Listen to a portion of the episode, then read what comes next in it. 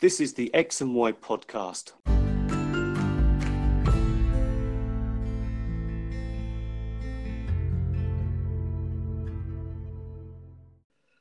Hello, this is episode 14, season one of the X and Y podcast. And uh, this is Justin in Japan. Um, we are going to continue uh, our conversation about depression. And uh, we will focus, as I said before, on this is this is a channel aimed at blokes. Therefore, uh, the conversation is really all about uh, how depression affects blokes, and um, we'll talk from our own experiences. We're, we're not we're definitely not here to give you any medical advice. We're just here to talk about our experiences, share our experiences, and um, and having said that, I mean, we when we have these conversations, we do we do at the same time learn from each other, and um, it's interesting to talk to each other about these things. And I think one of the biggest um, pro- one of the biggest hindrances to uh, to blokes is that they tend to uh, they tend to be reticent about such issues, and uh, blokes are generally unwilling to talk about uh, health problems um, and you know personal issues.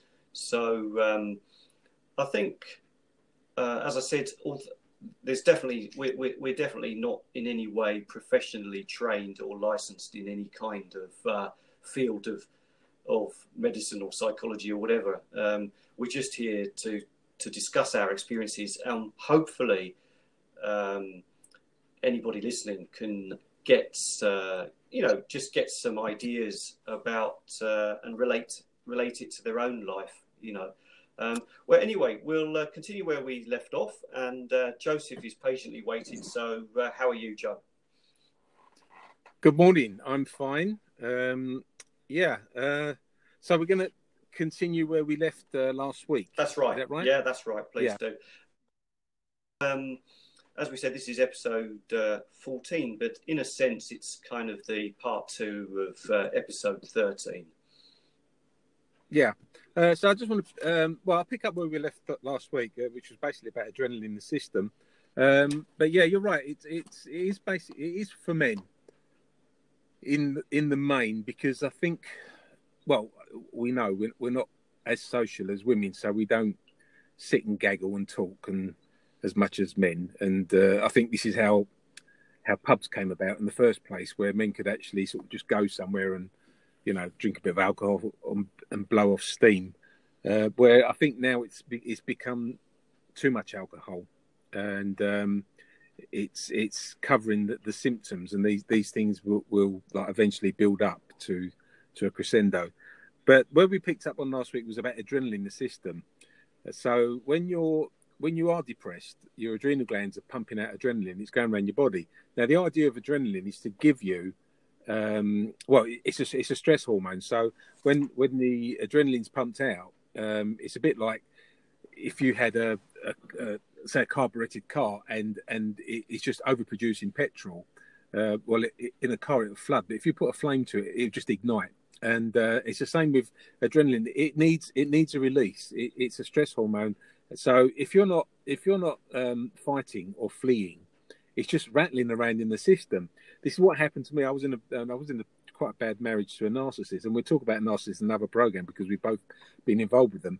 Um, so I was in a in a narcissistic relationship, and so the adrenaline is just it's just going around my body for five years. It's you know like well not all five years. I mean the first couple of years okay. So it's just it's going around the body. There's no release. There's no you know there's no nowhere for it to go and uh, it, it just rattles around your body. And in the end, I started to get panic attacks because this adrenaline wasn't being released, and it, so I'm I'm sort of um, I'm just getting so stressed up, and and I could feel um, I can't explain it, but like a pulsating warmth from my toes to my head and back again, and and this was basically just um, adrenaline, and and this is what I was talking about long term stress. If you've got long term stress like bad relationship, financial problems, bad mar- uh, bad uh, boss, you know, or a job, or or if you've got all three, um, then that that's where you're going to come to a um, not a very pretty ending, really, or or you're going to substance abuse.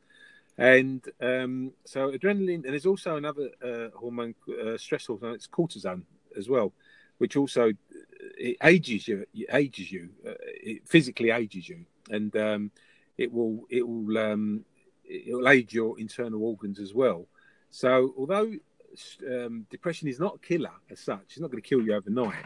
In the long term, you can die from stress because it just all, all these these um, these um, hormones in your body are not good for your body because they, your body's not not getting rid of them. It's not it's not it's not using them. It's not burning them, and they're just rattling around inside your body where, where they shouldn't be there. Not not in the quantities that you're producing them.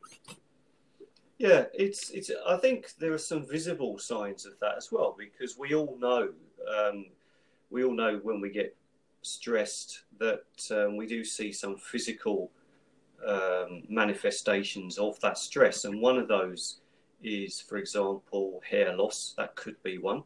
Um, mm-hmm. another one is, um, I mean, I definitely feel that um, I I aged more when I was uh, going through the uh, even before the divorce process started and the custody battle started, even before that, when the relationship was, uh, but well, both my marriages were had had obviously hit hit really bad times, and um, on the, the, the downward slope of those uh, marriages, um, I hit a lot of uh, rocks along the way, and um, I, I, visibly started to look older. And, and one of the things, of course, is when you don't sleep well, that's another.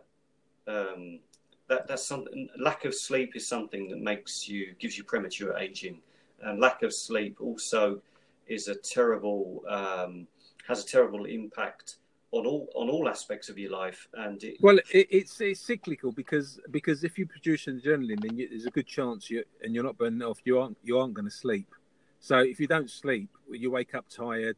You get stressed. If you get stressed, you produce more adrenaline, and it just goes on. And that's where the cortisol comes in as well. Like if you don't sleep, that um, cortisol also makes you retain weight. It's very hard to lose weight if you've got a lot of because uh, you know if you if you ever seen anyone who's got an injury or a wound or, or a dog or a cat, they give them cortisol injections. It's a steroid, basically. That's what it does. That's what it is. It, it, it's that's what it's for. So, um, so yeah. So, so it, it, just becomes a cyclical um, sort of process that you can't you can get out of it, but sometimes you're in it so deep you don't actually realise it. I think that's another case. It's it's recognizing the situation you're in because there are times. I mean, I can think of when I was in right in the in the midst of it. I I wasn't always aware because I was so focused on what was happening on the actual issue at hand. I didn't really give a second thought to other aspects of my life, such as my just my physical well-being. And um, I, I, remember, for example, uh, the the, the, when the second uh, during the second marriage and when when that broke up, and um, I think I mentioned that in a previous podcast. And um, you know, came home and she'd gone, and my son, she'd taken my son, and all that. And um, that in that case, um, I actually lost a lot of weight because I couldn't eat. I, I, phys- mm. I physically was unable yeah. to eat anything, mm. and I developed some terribly terrible black bags under my eyes because I couldn't sleep, mm. and mm and lack of sleep causes really bad uh, mental impairment because you end up yeah. being unable to you can't sleep but at the same and what happens is you can't think clearly either. And well you, are uh, you're constantly tired. You, have got this drooping shoulders sure. you, know, you, you just don't you, you you're, you're you're running on on nothing. If you're not eating and you're not sleeping uh, these are the two very important parts of life. Um, you, you, can do no sleep for a little while. It's it's not a big deal but uh, and, and, I'm an expert because I've worked nights for so many years. Like I, I, never suffer from jet lag because I'm always crossing the, the midnight barrier. But yeah, you, are you you you like I said, you, you it, food food and rest are two of the most important things. I mean, a lot of people don't realise that when you if you do any sort of muscle training, if you ever do like weights and workout, the you don't actually build the muscle when you're doing the exercise. It's when you sleep that the muscle's repairing itself.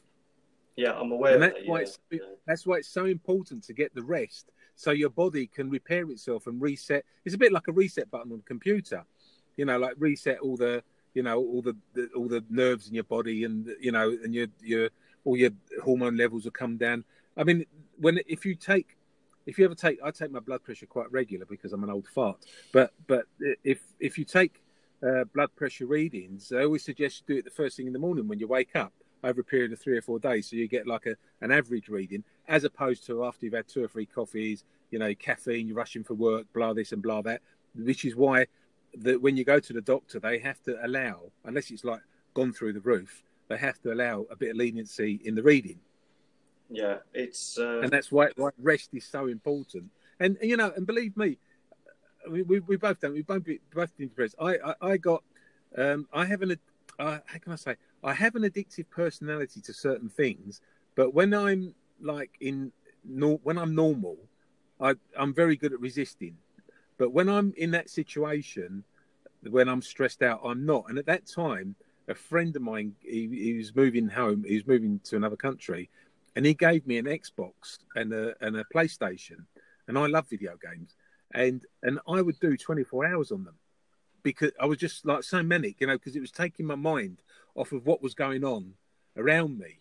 Well, you've you've hit on something there, which is uh, which is a very good aspect to this topic, and that is the, mm. the one of escapism.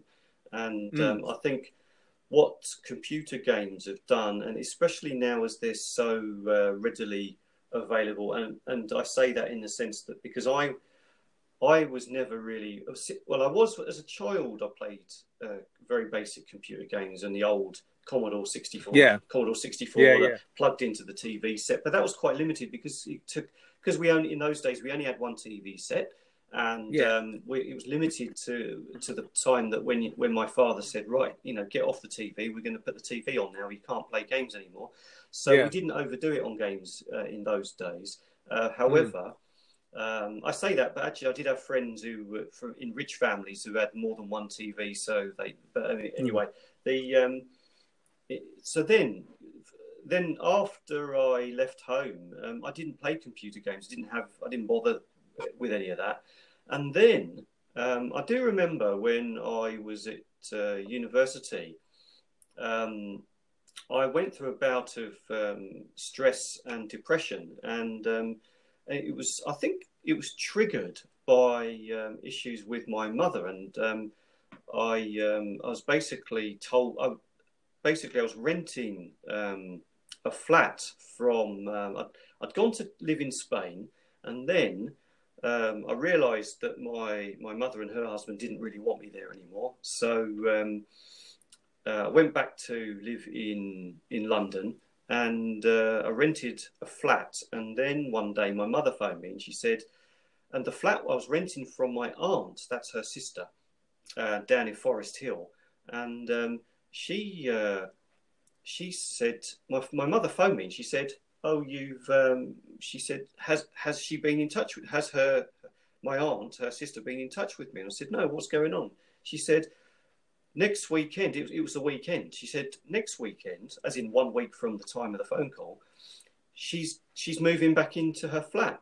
And this is where I was living and renting, and I knew yeah. nothing of it. So I suddenly had to move. And she said, "Go around to our place." She had a, they had a, a flat in, um, although they had a house, they were living in Spain. Mm. Um, they they had a flat. well. This is her her basically. My mother had remarried, and she'd married a, mm. a guy who was well off, not not mm. super rich, but he had he had mm. his house. Yeah, he bought a house in Spain. It was dirt cheap, comf- comfortable. It was a dirt cheap house out in the countryside. Yeah. You know, in those days yeah. you could pick them up for almost nothing. And um, mm. and she they had a flat in um, uh, Hither Green or Lee or wherever it was, not that far from Forest Hill. And yeah. um, she said. Uh, um, it was like about probably about 15 minutes around the South Circular mm. when the hmm. traffic was quiet, you know. Um, mm. And she said, uh, It's all right. She said, Just go around and stay at our place because um, they weren't using it, you see. They were mm. living in Spain. And um, they, uh, so I did that. And that was a big fucking upheaval suddenly. And hmm. um, then, um, so then I was staying there and I was sleeping um, then I think I was sleeping on the sofa bed. They had two bedrooms and they had a sofa bed. Mm. They weren't using the place. And after a few weeks, um, they, my mother said to me, "Oh, they, they came back from Spain to stay in their flat in London, and um, they they basically didn't want me there either.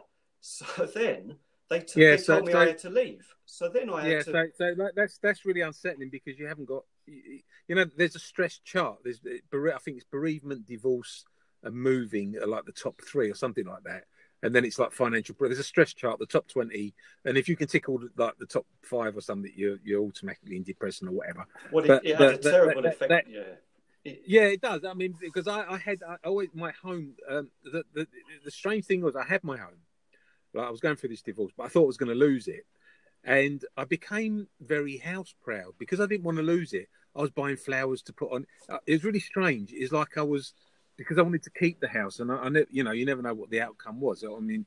I, I fought hard for three years, and I kept it, or three and a half years, or whatever it was, and I kept it. But I started to do all nice things in the house, knowing full well that I may lose it because I didn't want to lose it. So I was sort of being nice to it, if, if you know. I what know I what you mean. mean. Yeah. yeah. You know, so sort of trying to trying to treasure treasure it, um, and um, and that that's really important because if these these are like shelter is a, is a very that's why homeless people get depressed very quick because it's a very important thing. It doesn't matter if it's a Well, tent it- as long as you go. It's true, go and you do same feel. place. Although technically I wasn't homeless, I was. I was Mm. you know, well, technically I was homeless because I didn't have my own home.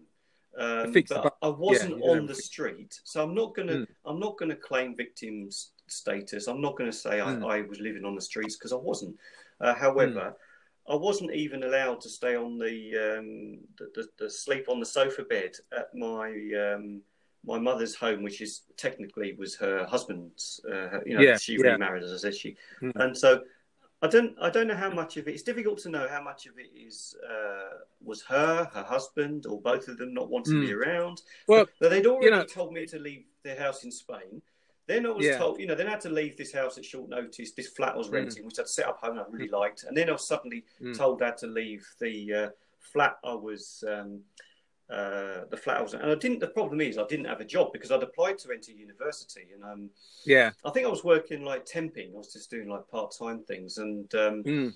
and then um, then what happened? Oh yeah, and then so basically they told me to leave, and I couldn't afford, you know, London, London prices. Even, Yeah, yeah, in yeah. those days, I just couldn't afford to rent anywhere, and I didn't Mm. have the income.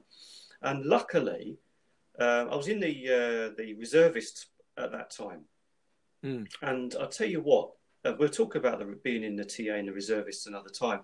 It was Mm. a real, uh, you know, you've got a lot of really good blokes in there who really help each Yeah. other out, and people will really come to your rescue if if you need it. And um, I'm not. And I, I just want to, I just want to interrupt you there because just in case like people not from the same culture as the UK, I mean mil- military reservists and TA is territorial army. If we ever use the abbreviation TA, it means territorial army, which is reservist, a reserve military. That's unit. right. Yeah, that's right. So um, it's it's um, yeah. Not every guy. I'm not suggesting that every guy in there is a saint and a, and a, sav- a savior, but there's a lot. There are a lot of good blokes in there, and um, the. Uh, so what happened was I um, I just put the word out. You know, I was in real a real desperate situation, and one of the blokes in there had just bought. He's got his first foot on the property ladder. He just bought his first flat, and um, over in Crystal Palace way that way, and um, he had a two-bedroom flat um, in this very very nice uh, tradition like Art Deco almost. It was like a 1930s building, really nice place, and. He um, he turned his life around and, and he was uh, he was about ten years older than me and he turned his life Mm. around and he'd had he'd had a lot he's got a lot of shitty stories to tell as well and he'd finally Mm. finally got his foot on the property ladder and um, somebody mentioned it to me uh, a, a friend of a uh, and he's put me onto him and um, I knew him through a, another army mate and uh, he said um, I got chatting to him and to, to cut a long story short uh, basically he said I could um, rent the spare room from him. Uh, I still had Mm. to pay him, but he wasn't doing me that many favours. But I mean, to be fair, um, I didn't have many options, and it, it was affordable. Yeah. I could afford. I could. Yeah, I could find the money. I, I had the same. The reason I live where I live is because I had a friend in the, in the same borough, and I went for a divorce, and uh, I mean, I, I, would have found. I had a job. I would have found somebody. But it's always nice to to live with somebody that you know. It was him and his girlfriend at the time, and it's always nice, you know, when you're familiar with people as as opposed to moving in with strangers. And um, and I and I moved with him, with him, and it was the same sort of thing, really. I, you know, he said, well, he says, if you know, if you're short of a place to stay, they needed money. They they were new on the housing market and um, so it, it, it, sort of worked in, in favour. And that's one of the reasons I, I still live in, in the borough because um, I ended up buying buying in the borough. But, um, well, yeah, when I lived and, there though, I've just mm. I just finished the story. When I lived there, yeah, he didn't have any furniture really as such. He had mm. a little bit, but um, there was mm. no spare bed, so I didn't have a bed to sleep on. Oh, is, okay. Right. It's not a, it's not a big issue because when you, especially when you were in the army, I mean, you, you know, mm. I, I, you know, I Doston. I, I, was in the scouts. We used to go camping, and yeah, you know, yeah. I could rough it, you know. Um, but um, but so there was no bed. So what I did was I went went apart. Uh, I had a, an old car at the time, and um, I um, there was part when when I, I noticed when I was uh, in the car park there was um, of the flats. I noticed there was a skip. So somebody was like rented a skip, and um, they it was like full of junk. Um, I suppose they were gut, mm. gutting one of the flats or something. Yeah. And uh, a skip, by the way, if you're not familiar, I think Americans call it dumpster. Um, dumpster, yeah. And um, I, uh, I, I noticed that, that they, it was quite new. The, the, the the junk that had been dumped in there was like maybe even that day it wasn't very old. Um, because you have mm. to. You, you know what it's like in England. If you yeah, yeah. you leave it unattended, every every bugger will fill it with their own junk. So you have to like yeah, fill, yeah, fill it quickly yeah. and get it taken away quickly. And um, what I noticed was there was somebody had thrown a single mattress away, and they'd thrown it mm. in the skip. So I pulled this mm. mattress out. That's how desperate I was. I pulled, yeah. I pulled this, I pulled a mattress out of a skip, and mm. that was my bed because I, it was just, yeah. it was a little bit more comfortable than sleeping on the floor, you know. On the floor, yeah, um, yeah that's our top. That's our. But that's what blokes do. Blokes can adapt. Mm. Blokes can survive. They can. And mm. you use. But having said that, I was pretty depressed, and uh, it mm. really had a. It, I think that all, all, those things started to like really um, wear away at me. And um, well, they do. I think. I think when you're young, you've got you've got the um, you've got the vibrance of youth, and you've got uh, the drive and everything. But as as you go on in life you, well, I was still you know, young. Every... I was still young, but yeah. I think the, the, the, the, it was just a culmination. I mean, these things were yeah. building up, and the mm. culmination mm. of all those, like having to move three times in short succession. Yeah, yeah, um, it's unset- It's very unsettling.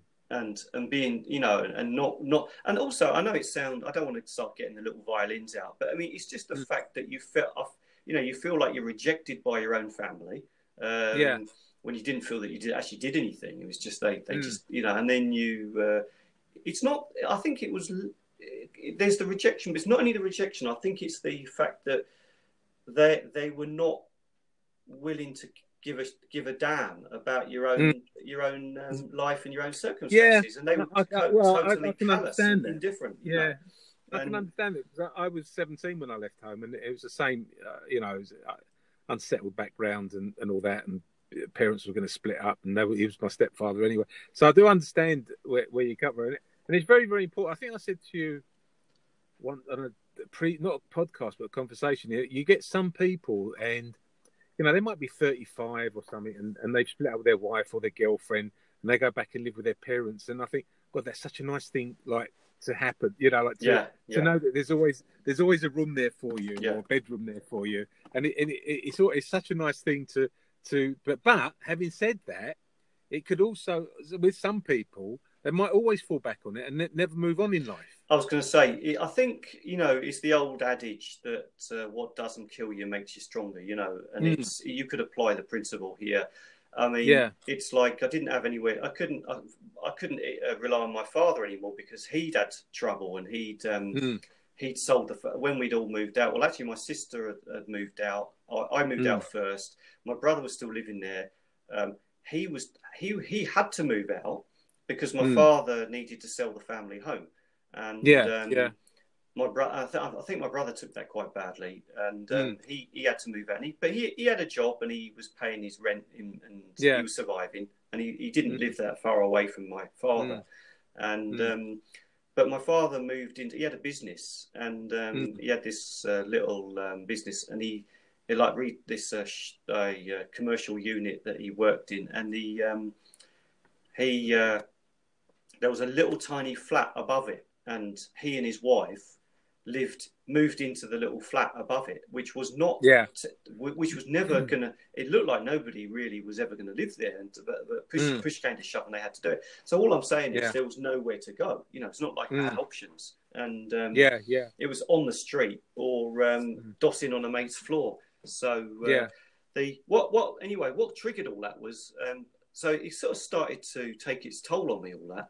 And what happened was i started so my the, the guy who i was whose floor i was sleeping on he'd recently um, re, he'd retrained and he'd got a job as um, for pc world as one of their service engineers. Yeah. and um, he had a little company vehicle and he used to just go around to people's houses and fix their computers or, or swap them over and stuff like that. Yeah, and um, so he had his computer set, set up. And in those days, not everybody had a home computer. To be honest, not everybody. yeah, yeah. Mm. But he had a computer set up, and I, um, I started. I, for some, I, I had. I don't know whether how or, I came by it, but I had this game. I started playing this game on his computer called Doom. I don't know if you know that game. Yeah, yeah. oh, yeah, yeah. And, um, well, yeah. it was it was all the rage at the time and Yeah. um, basically i just sort of lost myself in that computer game to escape all my problems you know yeah, and, the- and the Mm. reason i mentioned is because you you mentioned about the computer thing so Mm. that got me back into gaming when i'd been out of it since the commodore 64 you know and um, yeah, yeah, I started playing this game like too much, and it got so bad that I actually start when I went to sleep. Finally, I started dreaming. Uh, my dream in my dreams, I was in the game. I was actually the, the character yeah, in the game, yeah. and um, Mm. I'd sometimes wake up like because could, like one of the the mutant monsters were like going to kill me or something. You know, Yeah, that yeah, kind of yeah, yeah. situation. yeah. And I realised then, I realised that the the it the you know the power of escapism, the power. I mean, the, Yeah, what depression can do to you. yeah. is- I mean, you know, some people it's drink, some people it's drugs. Um, I mean, the, the best escapism, if you're going for a split up, is is another woman. To be honest, as long, Well, as, long as you don't yeah, get they, long as you well, don't get involved, if you don't get involved with them, you know, if it's just a something to do for a little while, you know. well, that's called the rebound, isn't it? That's the rebound Yeah. relationships. And Well, um, rebound rebound is if you get involved with them, but you know, like just somebody for fun or friends with benefits is not so much a well, rebound. I've, I've, yeah, but I found that they they might see it as something more serious. But I found I have been involved with women for a short time as Mm. as a rebound mechanism, um, Mm. but not even being aware of it until I got it out my system. yeah, And when I got it out my Yeah, yeah. system, then I realised actually I don't fancy her. I don't want to continue the relationship. Then I realised it wasn't even a deliberate attempt at, at, re- at self healing or recovery Mm. at her expense. It was never an Mm. intentional thing. It was just that, uh, and men and women do this. Goes both ways. And uh, it was Yeah, yeah. just uh, Mm. it was just a case of um, getting it's involved. a hormone it's a hormonal rush. It's a you know like you, you know you're you're hurting inside, and somebody fills the gap. You know that's that's what it is. It's like you're hurting. Someone gives you a bit of attention. You're sleeping on people's floors. You're you're you're lost in the world, and somebody comes along and they touch your skin and and you get that bit of warmth and. And the next thing you know, you think you're in love, and and then I've done, done it myself, and that's why I haven't been involved with a woman because I thought, like for a few years now, because I thought I don't want to be in that situation. I, number one, I don't like hurting people for a start, and um, and number two, I don't want to be in that awkward situation where after three months I think, you know, and and they have a bit. Some of them have been really nice to me. Um, you know, they've been really nice to me. and Now I feel really awkward because I don't want to be with you. It's not because I want to be somebody else. It's just that there's other things I want to do, like ride a motorbike around the world, or you know, or something like that. And and I, I I'm just going to feel trapped in a relationship. Yeah, I think you're right there, and I think um, it, it, it is certainly if you get involved with a woman who is genuinely nice. I mean, it, um, they, they are out there. I mean, for all our MGTOW talk um, and all the Mm. cynicism about relationships, um, there are definitely nice women out there. Um, don't Mm. I, I'm, I don't for one.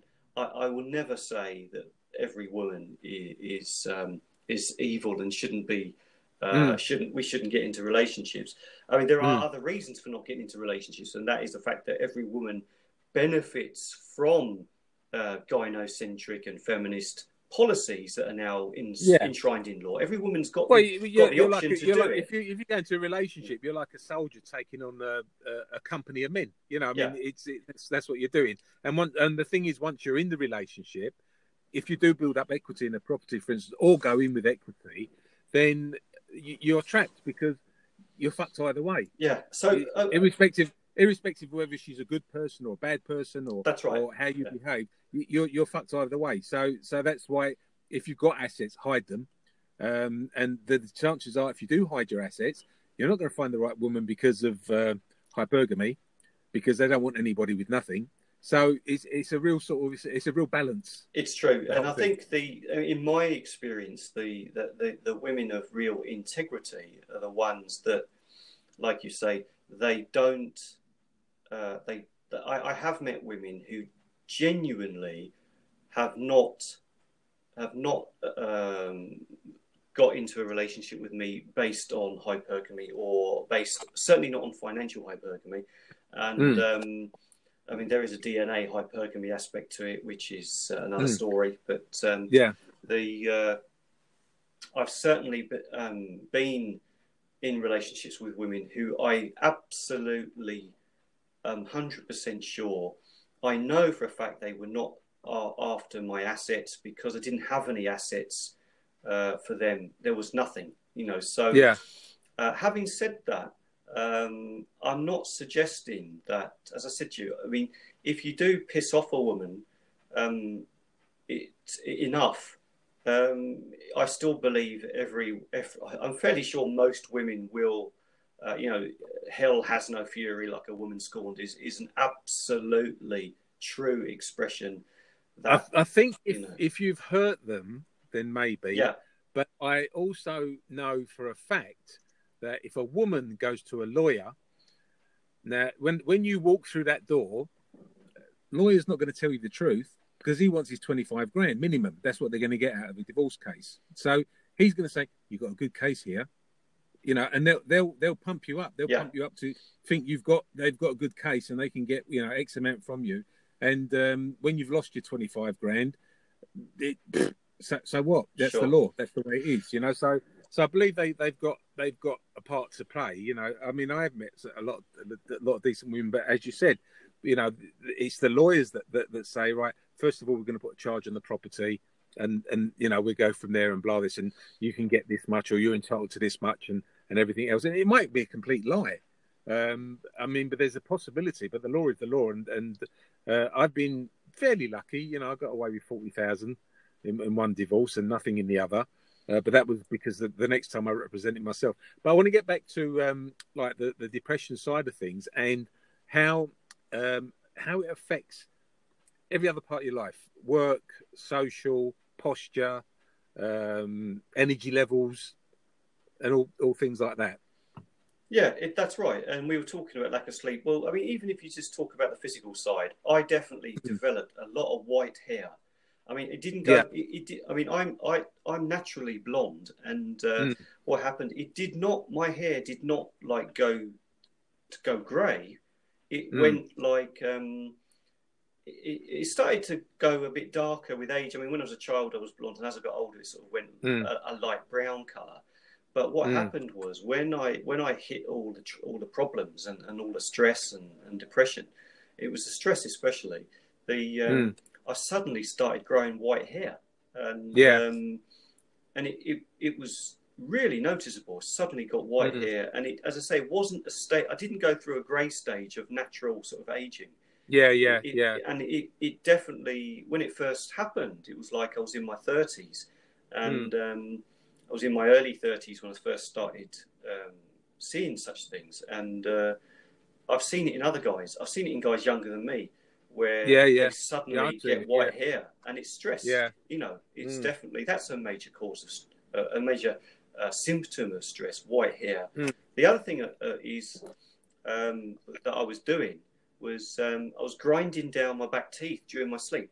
So Right. um, I was like, you know, I was just so so stressed that when I was when I did finally fall asleep, I was gritting my teeth, and Mm. um, I didn't go to the because what another thing we tend to do is we we don't we do neglect our health, and when you Yeah. when you do finally do something, for example, you finally think right, it's time to go to the dentist now after like several Yeah. years or something, you know, and um, I went went for a dental appointment and um, the dentist this was a different dentist not the old one i hadn't been to a Mm. dentist for ages or went signed on with a new one and the dentist remarked and said you, you've ground you, your back teeth are worn down you've been grinding Yeah. your back teeth down and um, i thought well that would that would make sense uh, because thinking about it and the other thing is um, the other thing is when you do sleep with somebody so when you if you get into a new relationship Mm. and this may not even be a relationship you might just share a room like for example like um, you might have a mate come over and you might Yeah. you might just sleep in the same room or something Yeah. um, and um, you people then sometimes notice things that Yeah. happen during your sleep because you're asleep and you don't know it's happening Mm. so the other thing I get is I get really bad. I think they call it sleep apnea. I think it's called, Right. and that's the one where I stopped breathing. Um, Okay. Yeah. um, and um, apparently, I stopped breathing for for to the point for several minutes, and it really Yeah, scares, scares the shit out of the people who are witnessing it. You know. Um, and that could also, I, I read about that, and that apparently, um, there's no cure for that, by the way, sleep Mm. apnea. Um, there Yeah. are some treatments, but there's no actual cure for it. And Yeah. um, that, because I, I, I couldn't understand why it was that I was waking up in the morning, of, no matter what time I went to bed, whether I had went to bed early or whatever, whether I, I thought I went to bed with enough sleep, Mm. I couldn't understand why I was waking up in the morning absolutely exhausted, like I hadn't slept. Yeah. And, Yeah. um, yeah. Yeah. I still, That, that's that's part of also the um, the adrenaline all going around your body because your body's not because the adrenaline keeps feeding muscles and things like that. So your body's not actually fully resting like it should do. You're not getting a REM, what they call REM sleep. yeah, I know about it. Yeah. Th- That's what it is. Well, the the something you mentioned to me because they, uh, we, we should say I don't. There are well, there are of course pharmaceutical treatments. Um, I did go to see um, a doctor years ago saying I couldn't sleep properly. I was so stressed and, and stuff. Mm. He prescribed me. We were talking about antidepressant. It wasn't an antidepressant. Um, I didn't. He wanted to describe, prescribe me antidepressants, Yeah. but he prescribed me um, this Sedative, uh, yeah, it was some kind of sedative. It basically said take it like that, like the Valium or something. that kind like of that. thing. Very- he yeah, said to yeah. me take it about I think it was like half an hour before you go to Mm. bed, and um, he gave he said he gave me a small dose of very the smallest dose they do. It was a Mm. tiny little tablet. It was like the, the size of a pinhead. It was amazingly small yeah, yeah. and um, but very powerful. And um, he, um, I took these. I, I said, "All right, I'll try them." And um, so I took them, and they definitely helped. I mean, I definitely had a good night's sleep. Um, Yeah. and it was such Well, a I- I- relief. you to know, be honest, I, I had a bigger, uh, although I was on antidepressants at one stage, um, as I've mentioned before, and this can cause depression as well. I suffer from tinnitus, and and it was a big, big problem for ten years. And I'm still on forums for tinnitus to try and help people um, when they first get it. And the problem with tinnitus, it keeps you awake because you've got this ringing in your ears, this buzzing in your ears, and um, it sounds like what what those insects? They called cicadas. yeah, Those- yeah, yeah. well, it's like I've got it's like I've got those in, one of those in my ear, and um, and that's why when I go to a country that ha- does have cicadas, it's a great relief because it masks the sound for me, and um, so so like because I have tinnitus as well. Now the doctors in the UK won't give you tablets, sleeping tablets, in case you get addicted to, it, which which you know I, I sort of do understand, but at the same time you're quite desperate as well. And um, or I'd go and buy some. There's a, a medicine called Night Nurse, which knocks you out. It's got something in it that knocks you out. But I, I used to get my uh, sleeping tablets from an illicit source, um, and and that was purely to get that sort of eight hours, ten hours of really, really good deep sleep instead of turning and fitting and waking up that noise in my head. Because sometimes when I had a panic attack, the, the worst type of panic attack you can get is one in your sleep because if I I don't get them now, I haven't had one for years. But if if if you're having one when you're conscious, you can start taking um, steps to lessen the impact or avoid it altogether. You see, there's certain things you can do. Um, but if when you're in your sleep, you wake up about a third of the way into the panic attack or 20% into the panic attack, and it's too late to do anything about it. So you wake up with a start and you automatically just go into, into this panic mode with adrenaline and the shakes and, and everything else sort of thing. And that's why I needed the, the sleeping tablets to knock me out, to, to knock me out. So I got that good rest. And I, I would say more than the antidepressants, that the sleeping tablets were the best thing for me to get that rest. If you ever, I, have dealt with somebody who, uh, two people actually. Um, one became um, schizophrenic. Uh, these are relations, and, and uh, another another uh, sibling of mine who had um, she was depressed, but it was like a paranoia as well. Not quite schizophrenic, but in between the two. And um, and if you if if anyone's like a, uh, got battle stress or anything like that, you know, in the army, the first thing they do is is sed- sedate you for like two days. Or my sister they knocked out for. I think was I was getting a bit worried because I thought she was never going to wake up. But I think they knocked her out for about um, 36 hours. She was in bed. I was in her flat and I was staying with her um, for like 36 hours, and that's for the body to reset. Yeah. To completely reset because you've you've got you know it's more than the the the cross is too big to bear effectively. Yeah. Well, that's, I think what, what you were saying, like I said, the, these these pills that I was prescribed were not antidepressants because I resisted mm. that. I didn't want to. I just yeah. was against them. Uh, mm. I shouldn't say I'm against them per se. I'm just saying I personally didn't want to. I wanted to explore alternatives. Bef- and they're, they're, they're a bit worrying. Know. I mean, I was yeah. worried. I mean, I mean, okay, I'm okay because I've been on there, but but I, they are a bit worrying when they first mentioned to. I think, oh, it's going to alter my brain, and you know, like, I'm not going to be the same person, and and blah this. Well, I was going so I was basically going to. I saw them as a last resort, and uh, yeah. So so that then, as I said, the doctor prescribed these these ones that knocked me out, and as you just said. Uh, it was such a relief to get a good night's sleep and wake up feeling refreshed after a good night's sleep. So I have to say, I don't know. I wish I could remember the name of those tablets, but I'm talking like 14 years ago, so I can't remember. Yeah, yeah. Um, and um, they really, really helped. And um, I, I, I base, basically, I wouldn't say I totally recovered, but they helped me get through. Yeah. One of the worst times in my life, mm. and um, it was just, I think, like you said, it's cyclic, and it's also like a downward spiral as well because yeah, yeah, you know, mm. you can't when you don't sleep, you you mm. you you become unhealthier, and I think also you're when you're lying awake, you're thinking, you're dwelling on things that, of course, it's understandable that you dwell on them, but you're dwelling yeah, on them yeah. so much mm. that it also it, it's like a spiral. It's like a vicious circle. You can't sleep yeah. because you're dwelling on stuff, and then you dwell on mm. stuff, so you can't sleep. You know, so. Uh, um, you know. And in the case, I mean, that that was when your parents um, like evicted you or you didn't have a place to stay. It, you know, what a lot of people don't realise that there's different types of depression. There, there, there's that side of it. But when you split up with somebody, if you loved somebody and you split up with somebody, you've also got the, the pain to do. There's two different. Like yeah. you've got depression, but you've got this intense pain in your heart um, and I'm not getting melodramatic here, but it is like a oh, it's like real. Put, no. It's like someone yeah. put an like an ice scoop inside you, like a, a, ice cream scoop, and just scooped everything, and you just feel so empty inside. So you've got that to deal with, and you've also got the depression to deal with, um, and it, and it's trying to sort of, sort of balance the two. And if you are going through a divorce, um, I'm quite good at blanking things out, but the divorce won't let you blank things out because you, you're going to keep getting letters with her name on it.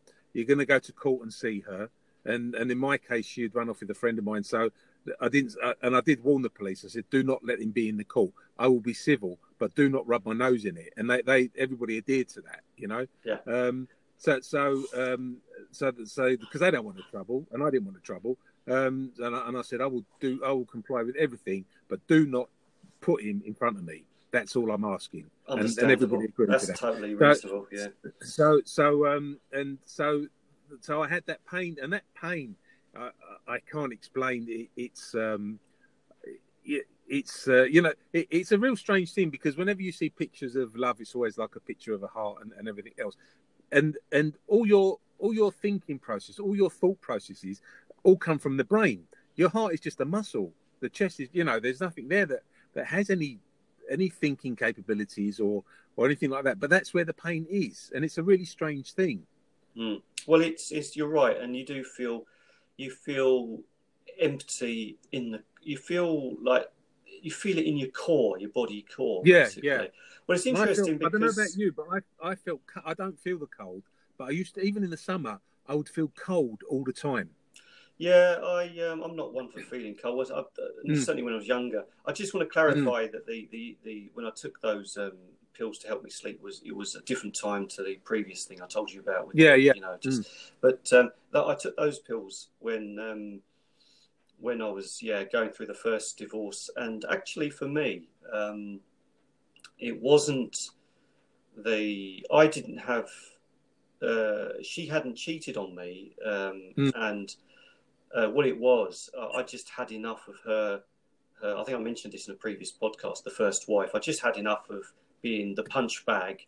And, That well, that that was the that's know. the, the narcissism, and that's another that's the narcissist, wasn't it? That one. no, no, the second one's a narcissist. The first Oh, right, one, okay. the first one, I was just her punch bag and Yeah, yeah. Um, emotional tampon, you know. Yeah, yeah. And um, no, the first one, I don't, um, I, I don't think she was a narcissist. The first one, I think she just had.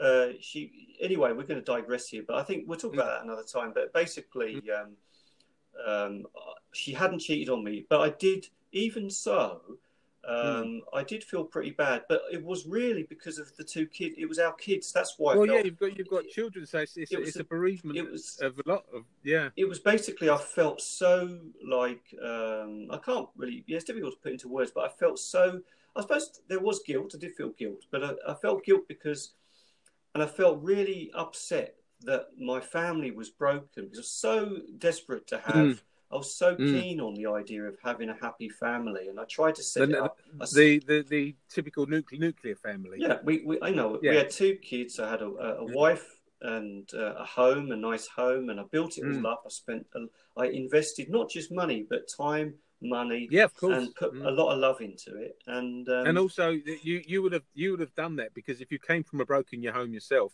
then what you do is try and create the image of how you wanted your childhood to be. That's right. And you tried to repair. Well, look, I mean, I did have a childhood up to the age of uh, about nine years old. That Mm. so my formative years were were family. I was I'm the oldest child of, of three, but my formative years, uh, I did, you know, have a reasonably uh, a reasonably good traditional family upbringing. Not perfect, Mm. um, you know. I did have a, a violent father and all that, but um, reason not not not a, ba- not you know reasonably good. Um, probably um, a pretty average upbringing, you know. Um, Mm. But the um, I think when it all went horribly wrong, and what we do is I think we often want to. I think we often everybody lives in the shadow of their parents. I think men live in the Mm. shadow of their fathers, women live in the shadow of their mothers, I suppose. Mm. Um, and I think also we we learn if we're intelligent and if you know if we're we're clever people, we Mm. we learn we we we we continue the good points that we learn from our upbringing, and we Mm. try to rectify the bad points. So Well, I mean, you, you you had a violent father. I had a violent father, and I'm I'm quite I'm still um, I wouldn't say I'm authoritarian, but I am a I'm a hard ass. That you know, like I would raise my kids quite not tough. I mean, it wouldn't be like military, but there'd be uh, because I believe I believe I'm preparing for life. But I wouldn't be violent with them. I wouldn't hit them because I knew I know what it feels like as a child Yeah. to be hit. I mean, I mean, I'm not talking about a little slap here. I'm talking about knuckles and being kicked while you're down on the floor and things like that. oh yeah, So um, yeah. you know, so so like so I would because I I know. I mean, if I see a parent hitting a child in the street, I I feel like they're hitting me. It's interesting. Yeah, I do. Um, I do. I am very sensitive to that kind of uh, domestic violence, um, Mm. and uh, it was. We. I should say. I mean, certainly, I think for our- for our from our generation, I think it was pretty normal for fathers or both parents even to hit their kids. Yeah, yeah. I just Well, because their fa- their fathers did it to them. That's right. It was just a continuation. But the thing Mm. is, like you just said, I didn't really, I, I, because it was particular, I found it so unpleasant and, and so traumatic that mm. I, I promised myself that was well, not even that I promised myself. I just knew that I was never going to mm. subject my own kids to that kind of violence. Yeah, um, mm. or any kind of violence. Um, but with me, it's just the tone of my voice.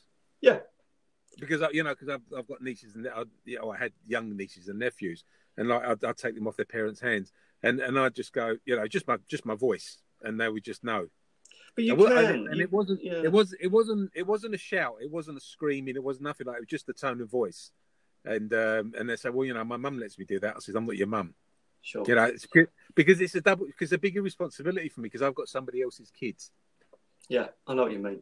Well, I mean, the, I wonder though. The um, so there we are. Like we were talking about the depression of mm. um, your relationship breaking up. For me, I think the the biggest aspect of my my depression and my the sadness was mm. the the impact on my kids was worrying me the most, and um, mm. I was so upset for my children, and um, and that's what I think triggered the, the, during that. I mean, but I think as you know, some people, some people are have a are more you know are more likely to get depression than others for some reason. Um, but it's we were talking about the the triggers or the causes. Perhaps some mm. people are more likely to get depressed than others, and certain things trigger that.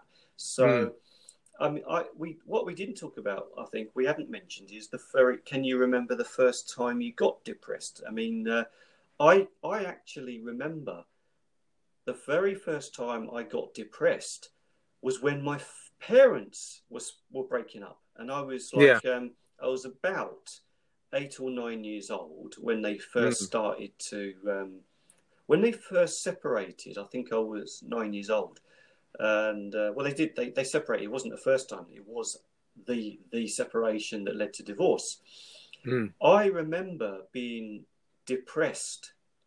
Um, I remember being in my room, lying in bed, being having a feeling of blankness, of numbness. Mm.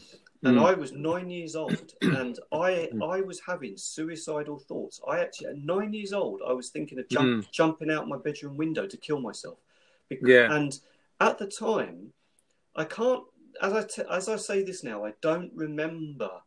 Like uh, I don't remember what I was thinking, but I do mm. remember the feelings I had, and um, and I know from the I know that at the time it was when my parents were were going the relationship was broken down and they were mm. my father left us well he I say he left us he, he we still saw him at weekends and that but he he mm. moved mm. out and, yeah yeah um, my parents had terrible problems, and my mother just became an uh, an hysterical um, bully. You know, um, mm, toward mm. she to a certain extent she was. Um, I wouldn't say she was taking it out on us, but there were times when she did take it out on us. You know, mm. but she was um, obviously under a lot of uh, stress and and the like. It's difficult. We at that age, you don't really know what your parents are thinking and feeling, but you just yeah. you're just aware that um, there's a major negative thing happening in mm-hmm. your in your family life. And well, I think when you know that our father moved out,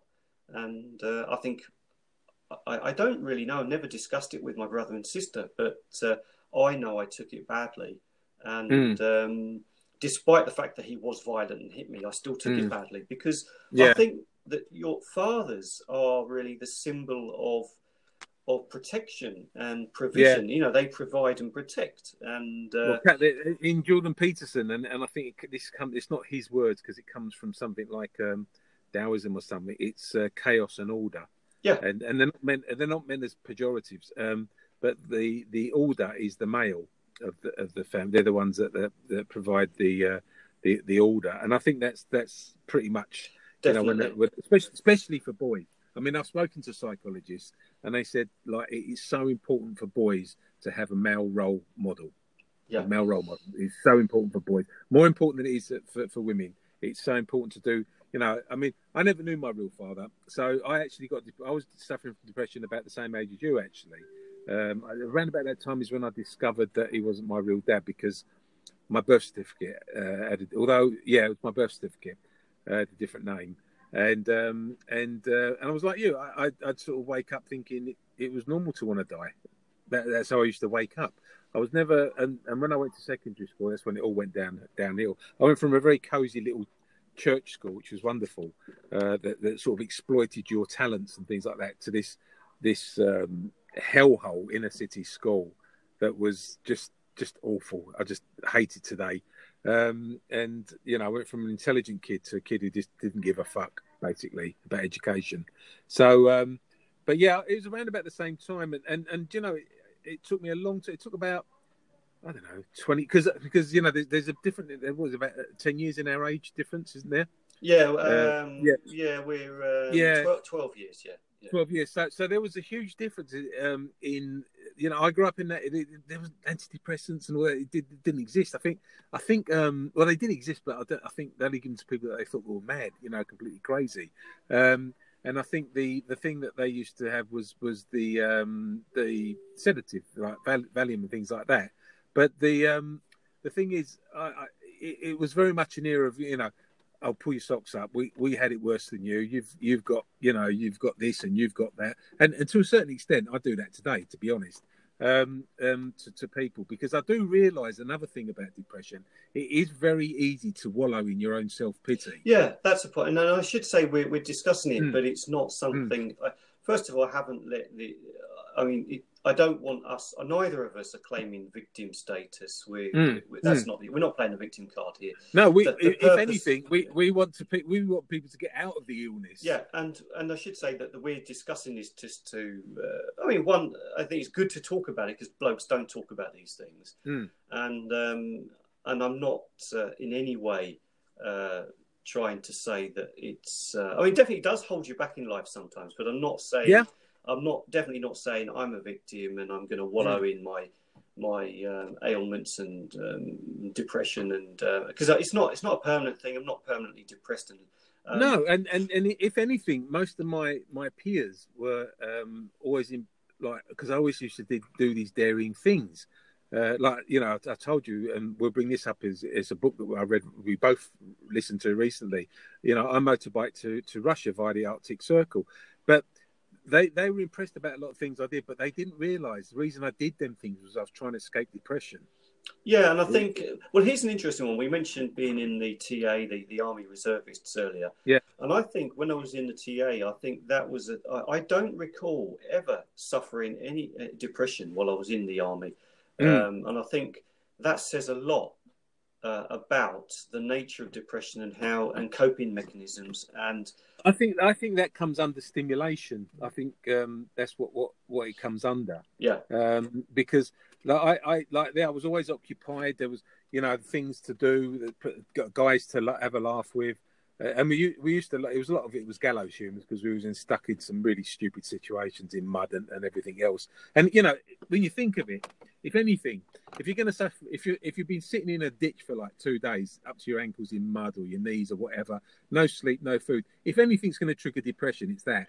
But, but that's we, the yeah, that's that's the irony of this, and I think what it yeah. is, it's the fact mm. that I think when you do get depression, I mean going back to when I was nine years old and got it, mm. that definitely wasn't me sitting around thinking too much about life. That was no. a real, that was a real that that was triggered by a really horrible situation. Yeah, that affected that you know that, took, that affected me badly. But like you say, you know when you're in, and like I was saying when I was in the army, army the the TA, uh, the um, it really it's and it goes to that order and chaos thing because Mm. You know, the the army is ordered. It's disciplined. It, it, well, it, has, it has structure, doesn't it? That's it right. It has purpose. Things, yeah. It has direction. It has order. Mm. It has discipline. And I often thought, because you know, there a lot of people talk. I mean, you talked about the older generation, and they say, mm. um, you know, they say, oh, kids these days that don't know what it's like, and um, you, you, know, you, sh- you, they should bring back national service and, and mm. stuff like that. And um, well, you know, when I joined when I joined the the, the reservists, I actually um, well, I joined it because I I knew I needed to toughen myself up. Yeah, and, I was saying um, Yeah, yeah. I, I wanted. I, I, I needed to be. I was good. At, I was all right at street fighting because I grew up with, but I was. I needed more resilience. and I, wanted the I wanted something a belonging. I wanted order, and I wanted. I, I'd lost my way in life, and uh, that really put me back on track and got me very focused. And um, You, you're fi- you're finding a lot of army units, especially um, the tougher units. You know, like the infantry and the paras and the marine. A lot of them come from broken homes because they're looking for another family. yeah, That, that, that's that. A lot of them do, do, and you know, in, in a funny sort of way, um, the same because so many single boys are raised by their mothers, uh, you know, single parent families. That a lot of these boys are getting into gangs. It's the same thing. It's just a different gang. yeah, that's right. And of It's- course, it's being in, thing. being in the army is a, is Mm. is obviously a, uh, is obviously a, an option that is uh, going to uh, take you in a much better direction than being in some sort of street gang. And I think you Yeah, yeah, that and that's definitely that that that is it's not just firstly it's, it's been proven by various studies and statistics that Mm. um, now that um, boys raised in uh, by single mothers are definitely um, more likely to have problems throughout their lives and be Mm. involved with crime and substance abuse and all kinds of other very bad things in life. Uh, I mean, I, I know some. I know some um, West Indian mothers, and they are very tough mothers. They do not take no shit from their boys, and they, they, them boys succeed. And You know, that, The the other They- thing they- is the uh, like you say it's the it's the, the the family you know people who who want not just the order it's Mm. the and the, they they know they need something it's it's recognizing self-diagnosis is an important Yeah. one Mm. and it's even if you don't really you may not have the the the the, the medical jargon the psychology jargon Mm. to Mm. to determine and back back then I didn't have the internet or anything so Mm. but I knew I knew I needed to take drastic steps yeah, to get my life back back in order Mm. and for Mm. me I actually wanted to join the regular army but um, yeah, I did as well. but what happened was um, I went to some um, arm, like army recruitment open day thing, and um, I didn't know anything about the reservists. I didn't even know there was such a thing. And when I was there, there was a reservist um, stand, and um, they just got they were just very friendly, and um, I got chatting to them, and uh, for somehow somehow they, as I was walking past their stand, they happened to um, have nobody at the stand at that particular moment, and Mm. um, they said hello, and um, I realised that they were very near to where I lived, so Mm. I thought, well, okay, I'll give it a go, um, because Mm. it's, and I thought, well, and he, what he said to me was, you know, if you really are interested in jo- an art career in the army, it's a good place to start. Test it out in the reserves. Yeah, yeah, yeah. if you like yeah. it. So that's what Mm. I did. That's why I joined. It was just to test it out and see if I liked it. I Yeah. was being a bit, bit Mm. overly cautious, perhaps, but I thought, well, if I like Mm. it, I'll join the regulars and this, that, Mm. and the others. But um, it so I think, go. You know, you said that order and chaos thing, which Jordan Peterson talks about.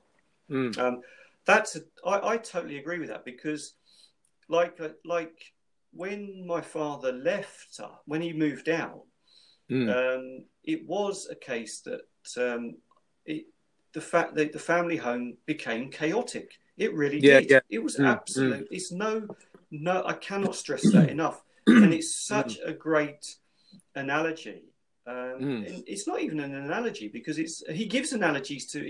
He had to. I think he was being when he, he gave that. I heard a lecture of his where he he was trying to justify and back. I felt he backpedaled a little bit on the order and chaos thing and to, to pander to perhaps some um, criticism that he was being Yeah, but, well, being because, because sexist or call- misogynist calling- or something. Yeah, because calling feminist chaos, uh, feminine uh, chaos, it comes across as pejorative, but it's not in not not meant. at all, not at all. It's And- not meant in the. It's not meant in the context that you read it as, and like you said, it come from Taoism anyway. Well, it's yeah, and it's it's the fact that also it he doesn't say men and women. He says masculine Mm. and feminine. Yeah, you know? yeah. So yeah. you know there are you know masculine and feminine are not mas- masculine and feminine are not synonymous with you know yeah most men are masculine, most women are feminine, but not Yeah. all. So it's not it's the, the masculine is not synonymous with being a man, although Mm. it's it's mostly that. And um, Yeah.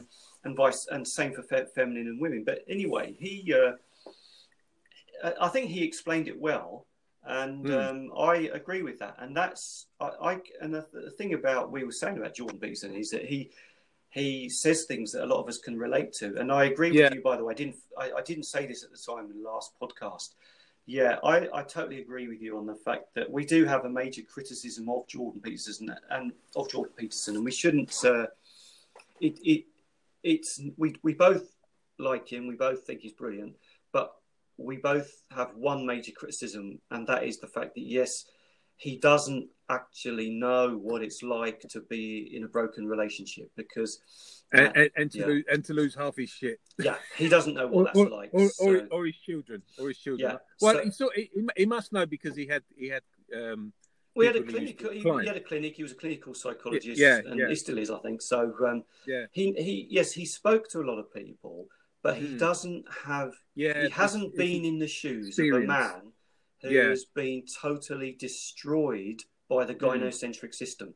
And um, yeah. he knows he's he's intelligent enough to identify Mm, that is a problem and that Mm. is destroying men's lives, mm, but he doesn't know what it's like to live with uh, a narcissist. He knows what a narcissism is. He probably could explain it Mm. better than anybody else on the planet at the moment, but he Mm. doesn't have the experience of a man who Mm. has had to live through that, live with that kind of woman. No, he he he, he lives it through, through academia, like an, Yeah. an academic So- term. I don't. I don't want to say he's. And- and- he's and, you definitely know, not in an ivory tower. He's not an ivory tower type. Definitely not, and that's and, and, that's why. and the other thing is, and don't get me wrong, I'm happy that he's he's he loves his wife and his wife loves him, and they've had a Absolutely. really long. he, And and I'm sure because he's a very intelligent guy, and and I, and I, and I'm sure he's not easy to live with.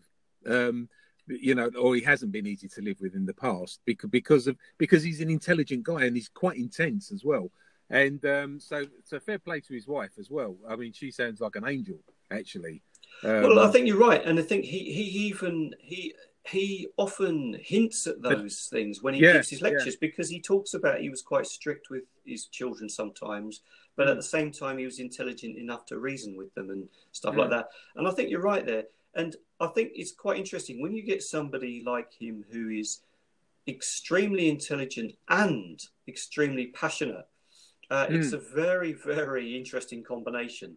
Um, that and and he's self he's self effacing as well because he says, you know, you do this because you're an idiot, because you're stupid, because you know he sort of like he, he sort of knocks your ego, like not just us, but himself as well, because Well, he yeah, knows that you yeah. know.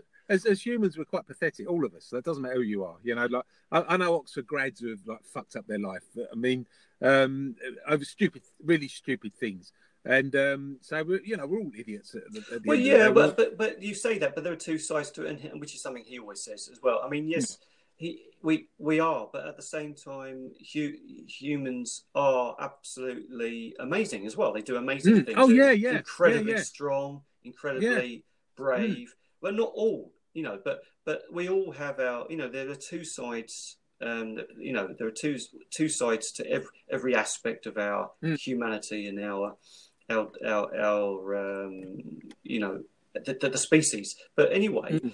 um, well, we I think we, we're going to wind it up again, but and I think Mhm. we we've got a lot more again to talk about on this topic. So this is Mhm. definitely not over. Um, Yeah. we will talk about it. Uh, about ten minutes ago, when we were talking, I, I don't know what I didn't notice the time, but you you may have heard there was um, in, in Japan they have these um, uh, PA systems in the streets with the uh, it's very very Orwellian and um, the um, the the lo- local government officials make announcements in the streets and um, you may have heard that in the background of this I heard something. I didn't realize. Yeah. I, was, yeah, yeah. It was the government. Um, uh, it was a government announcement. Um, it's uh, very yeah, it's very Orwellian. You get used to it after a while. Um, Mm. It's um, I say it's Orwellian. I mean, it's uh, I'm not aware of any uh, cameras in my home yet, but um, anyway, um, you may have heard that, and that's what it was. And I've got head- Yeah. headphones on, so I, I I was aware of it, but I didn't hear what they were saying. So uh, yeah. so don't, Let's let's don't bother asking me what they were saying because Mm. actually um, most of the announcements these days are um, are are to do with the aging population in Japan and Mhm. most announcements are on a daily basis are about a missing elderly person who suffers from dementia. And Oh, okay. um, they generally just give, they just say, please look out for this person. They've gone missing. Yeah, they yeah, haven't come yeah. home. And the Mm. other one, the other regular announcement I often hear is about um, uh, telephone fraudsters who are phoning old people and defrauding them out of money. Um, Oh, they do that. They do that in Japan as well. yeah, so it's, apparently it's uh, as if if the news here is to be believed, it's the Hmm. number one crime in Japan. Oh, Is, okay. um, they call it ore ore sagi. So ore ore sagi.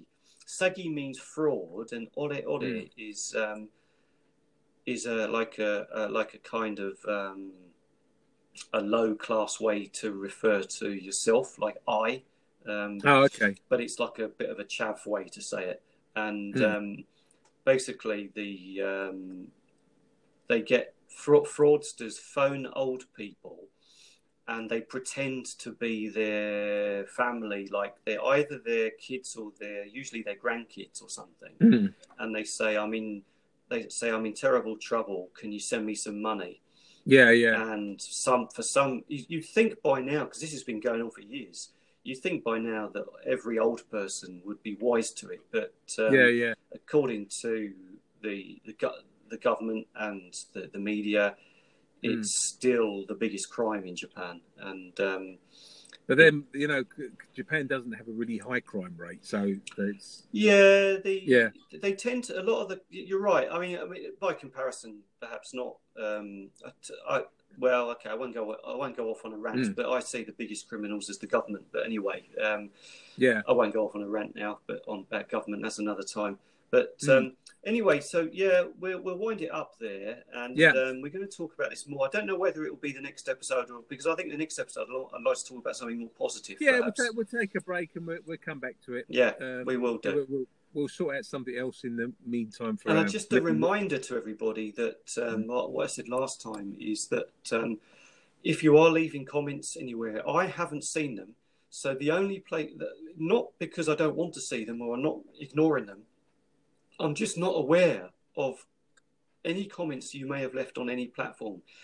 The only place I uh, I will see comments is if you leave them on the uh, Men's Broadcasting Service Facebook page. And if you go to the MeWe platform, M E W E, uh, and look up MGTOW, M G um, M G T O W, right? Um, Mhm. If you look at MGTOW, that's quite a new page I started on there to give people an alternative to uh, Facebook because I don't really like Facebook, but uh, it's Mm. it's unfortunately um, well, it, I- I- necessary necessary evil. yeah, unfortunately. So we've got this uh, men's broadcasting service page on Facebook, and we've got I've got this um, MeWe page called or group. It's it's a, an open group, a, a public group called um, MGTOW. So uh, yeah, just um, if you if you want to leave any comments or get in contact with us, please do on either of those. And we would, by the way, we are absolutely happy to have other blokes uh, come on the podcast and talk to us about their experiences. Um, so please do. It's not recorded live. We're not going out live. It's it's recorded and it will be edited. So if you do like say anything, like um, make a mistake in what you say, don't worry. We can edit things out. So um, so please do get in touch if you've got anything. Uh, any of your experiences you want to share with us, or if you just want to talk about blokes matters, it could be something positive. You know, we talked about music and motorbikes and cars and you know, whatever you want to talk about, we'd be happy. Uh, I know Joe would be happy for to um, get to get somebody else on here to talk, maybe have a you know a three way conversation or more. You know, Oh, I love a three way. I know you do. Yeah, you dirty bugger. Right, okay. Um, and by the way, that wasn't uh, that, that he means with with with with women a three way. Yeah, yeah, we were- yeah, Just yeah, yeah. Clarify Yeah, that. Yeah, we haven't. Yeah. we, we, we're not going. I saw. Well, we're talking about MGTOW again. uh, Another uh, in another episode. Yeah, I want to. I'd like to. Yeah, I actually found a different, um, a different variation of the the, the name from it. It's men guarding their own wallets. Well, that's a that's a very uh, I like that. That's a very good one. But the I read I you know what I just decided uh, only recently only about like a few days ago I read them the um, I read the Wikipedia entry for MGTOW, and that Mm. when I read that, I thought, right, we need to do another episode. And what I'll do is I'll get the page up in front of me while we're on the podcast, and I'll go through Yeah. the points on the Wikipedia page, and we'll address some of the points that they've put on there. Uh, I won't start talking about it now, but we'll, we should, Yeah. we need to do that. We need to address. Oh, and another another thing I'd like to talk about because we spoke we spoke about Japanese uh, divorce. I'd like to discuss English common law divorce. We need well. to. Yeah, we definitely Yeah, need you know, to discuss because we, that. we, yeah. we, that's something we both have in common as well.